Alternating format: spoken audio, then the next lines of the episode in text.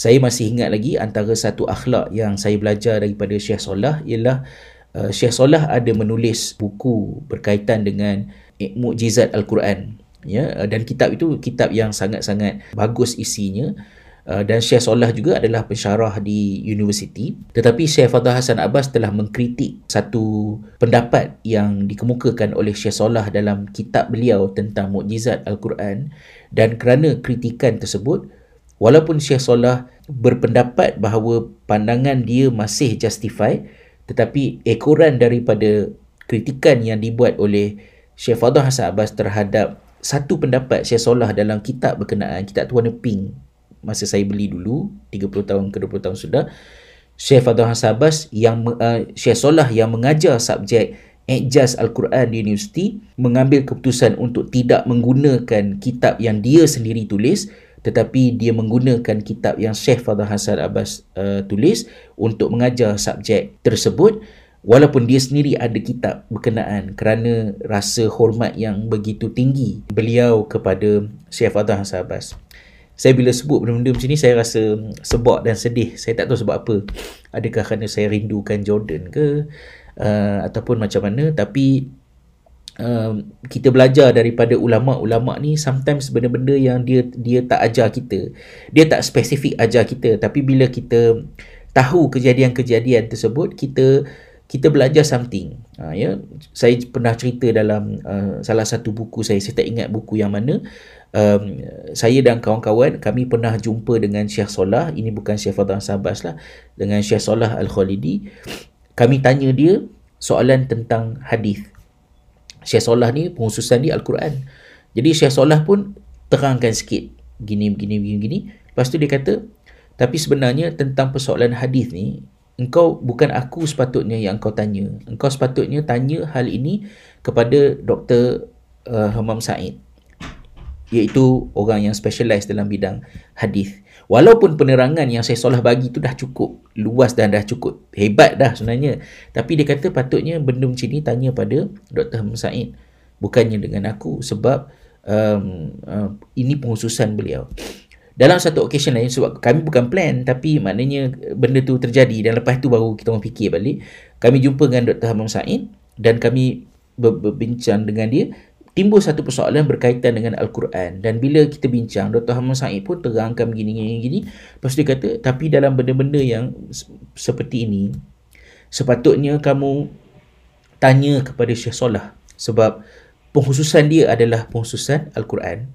Um, aku bidang yang aku belajar adalah bidang hadis walaupun penerangan dia tu sudah cukup bagus jadi pada masa tu kita orang terfikir balik lah macam ulama ni saling uh, hormat menghormati. Saya rasa saya sedih sebab sedih tengok Malaysia lah kan. Macam orang bergaduh pasal agama. Benda yang terpalit di uh, di image orang agama ni adalah orang agama sibuk mencari kedudukan sibuk dengan harta ghanimah ya um, bergaduh tentang soal kahwin cerai uh, bergaduh. Lepas tu uh, maki hamun Uh, kutuk orang ni kutuk orang tu. Jadi macam sampai saya yang saya sendiri sebagai seorang ustaz pun saya dah rasa macam dah lama dah dalam 5 tahun 6 tahun saya dah allergic dan trauma. I, I don't want myself to be to be associated with orang agama kerana uh, frustrated dengan uh, akhlak. Macam belajar agama ni tak menjadikan kita orang yang baik. Uh, sedangkan sangat jauh orang kata uh, daripada apa yang kita pernah ingat 30 tahun dulu masa masa belajar dengan ulama-ulama ni uh, akhlak mereka tu mereka tak ajar kita. Kita tak ada subjek akhlak 101 we don't have that kind of subject. There's no specific subject teaching us how to be a good muslim kan? How to be a good scholar. Uh, if you can consider yourself after finishing your study you become one kan? You become a scholar. Tapi bila kita perhatikan kepada cara mereka berkomunikasi, cara mereka bermuamalat, orang ni hormat orang ni, orang ni hormat orang ni.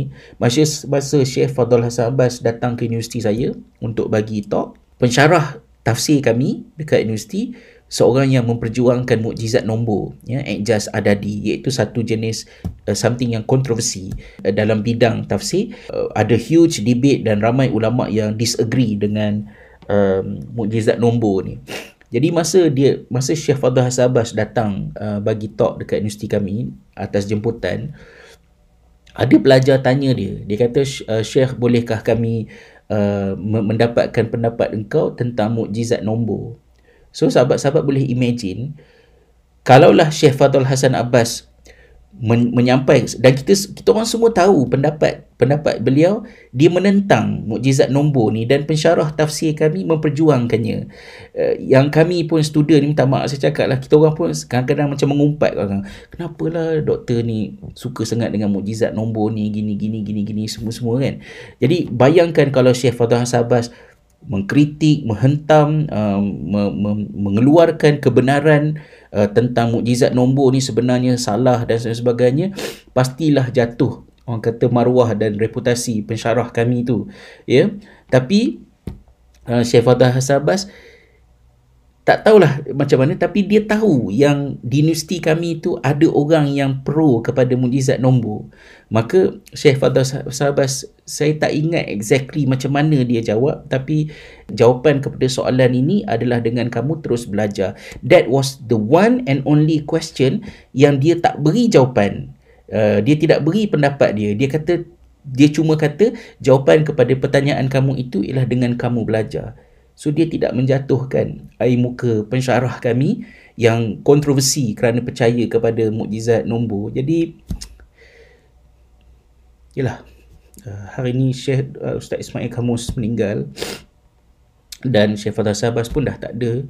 Ulama-ulama yang kita belajar akhlak mereka ni dah tua-tua dan dah ramai yang dah yang dah uzur kan. Tapi yang muda-muda ni macam belajar agama tapi tak jadi baik kan? Macam tak tak tak jadi berakhlak. Sometimes we don't really care how much you know berapa banyak ilmu yang kamu ada luas macam mana pun kamu debat sini sana ke apa sebagainya. Tapi kalau kamu gagal untuk berakhlak dan mengambil sikap untuk mengakhlakkan masyarakat then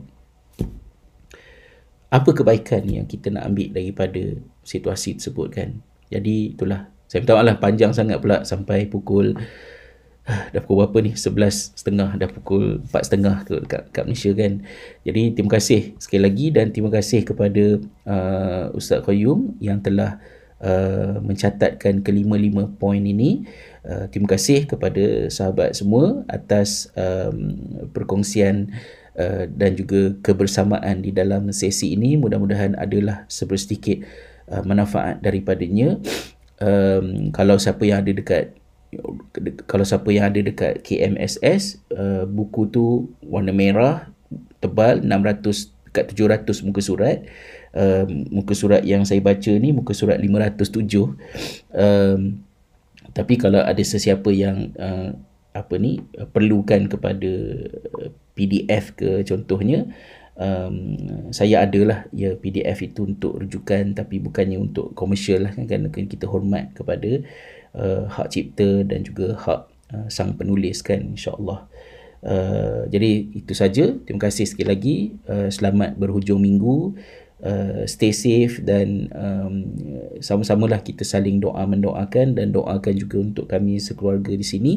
Uh, selamat uh, menghidupkan uh, separuh kedua daripada bulan Ramadan yang pastinya penuh uh, cabaran. Ini adalah satu lagi Jumaat yang kita tak solat Jumaat which is quite uh, upsetting, saddening kan tapi uh, kita utamakan apa yang utama insya-Allah dan bertemu lagi di dalam uh, di dalam kesempatan yang seterusnya. Wallahu a'lam bisawab wabillahi hidayah wa taufiq. Uh, wassalamualaikum warahmatullahi wabarakatuh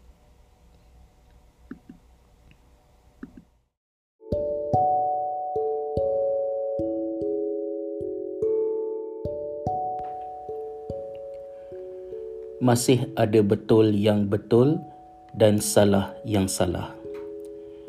Kita kenalah berlapang dada. Tidak semua orang fikir macam kita.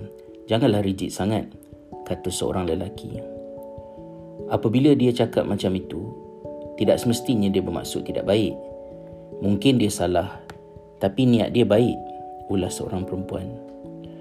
Tuhan ciptakan manusia berbeza-beza. Takkanlah semua kena sama. Relaxlah bro tegas seorang yang lain pula. Kata-kata seperti ini sering kita dengar. malah sering juga diajukan kepada kita sendiri. Semasa kita nampak sesuatu itu jelas kesalahannya dan memerlukan pembetulan, tiba-tiba pembetulan kita dibidas semula bukan kerana pembetulan berbentuk hujah berbalas hujah, tetapi mengguna pakai hujah universal iaitu manusia diciptakan Tuhan berbeza-beza. Semakin lama, semakin melarat. Semua benda tidak muktamad. Semua benda ada sisi lain. Mungkin ada kebenarannya, tetapi kesan besarnya adalah seperti langsung tiada apa yang muktamad dalam kehidupan ini hingga tidak tahu apa yang hendak dipegang sebagai pegangan dalam hidup ini. Hidup tanpa panduan, semuanya betul belaka. Relatif. Subjektif. Hujahnya seperti ada. Mungkin sahaja pantas disandarkan kepada ayat utama pada membicarakan perbezaan, keunikan dan keistimewaan manusia firman Allah, Wahai umat manusia, sesungguhnya kami telah menciptakan kamu daripada lelaki dan perempuan. Dan kami telah menjadikan kamu berbagai-bagai bangsa dan bersuku puak, supaya kamu berkenal-kenalan dan beramah mesra antara satu dengan yang lain. Sesungguhnya semulia-mulia kamu di sisi Allah, ialah orang yang lebih takwanya antara kamu. Sesungguhnya Allah maha mengetahui, lagi maha mendalam pengetahuannya akan keadaan dan amalan kamu. Surah Al-Hujurat, surah ke-49 ayat 13. Tetapi kita kena ingat, memang benar Allah menciptakan manusia itu berbeza-beza. Tujuannya juga sangat jelas, bukan untuk berbalah lagi bermasalah, tetapi untuk kenal mengenal dan mengambil tahu antara satu sama lain. Tetapi sebelum Allah menjelaskan bahawa manusia itu diciptakan olehnya berbeza-beza, Allah terlebih dahulu mendatangkan 12 ayat dalam surah yang sama untuk berbicara tentang apa yang betul dan apa yang salah dalam perlakuan kita. Perbezaan bukan alasan untuk kita bebas berkelakuan apa sahaja atas nama perbezaan. Ada yang betul, ada yang salah apa yang betul itu betul, apa yang salah itu salah. Semua itu digariskan dengan jelas. Kemudian barulah datang kenyataan berbentuk kesimpulan bahawa manusia itu memang pelbagai. Lalu cara mengenal lelaki dan mengenal perempuan, mengenal satu kaum dan satu kaum lain berbeza-beza. Demikianlah penegasan penting surah Al-Hujurat surah Al-Akhlaq.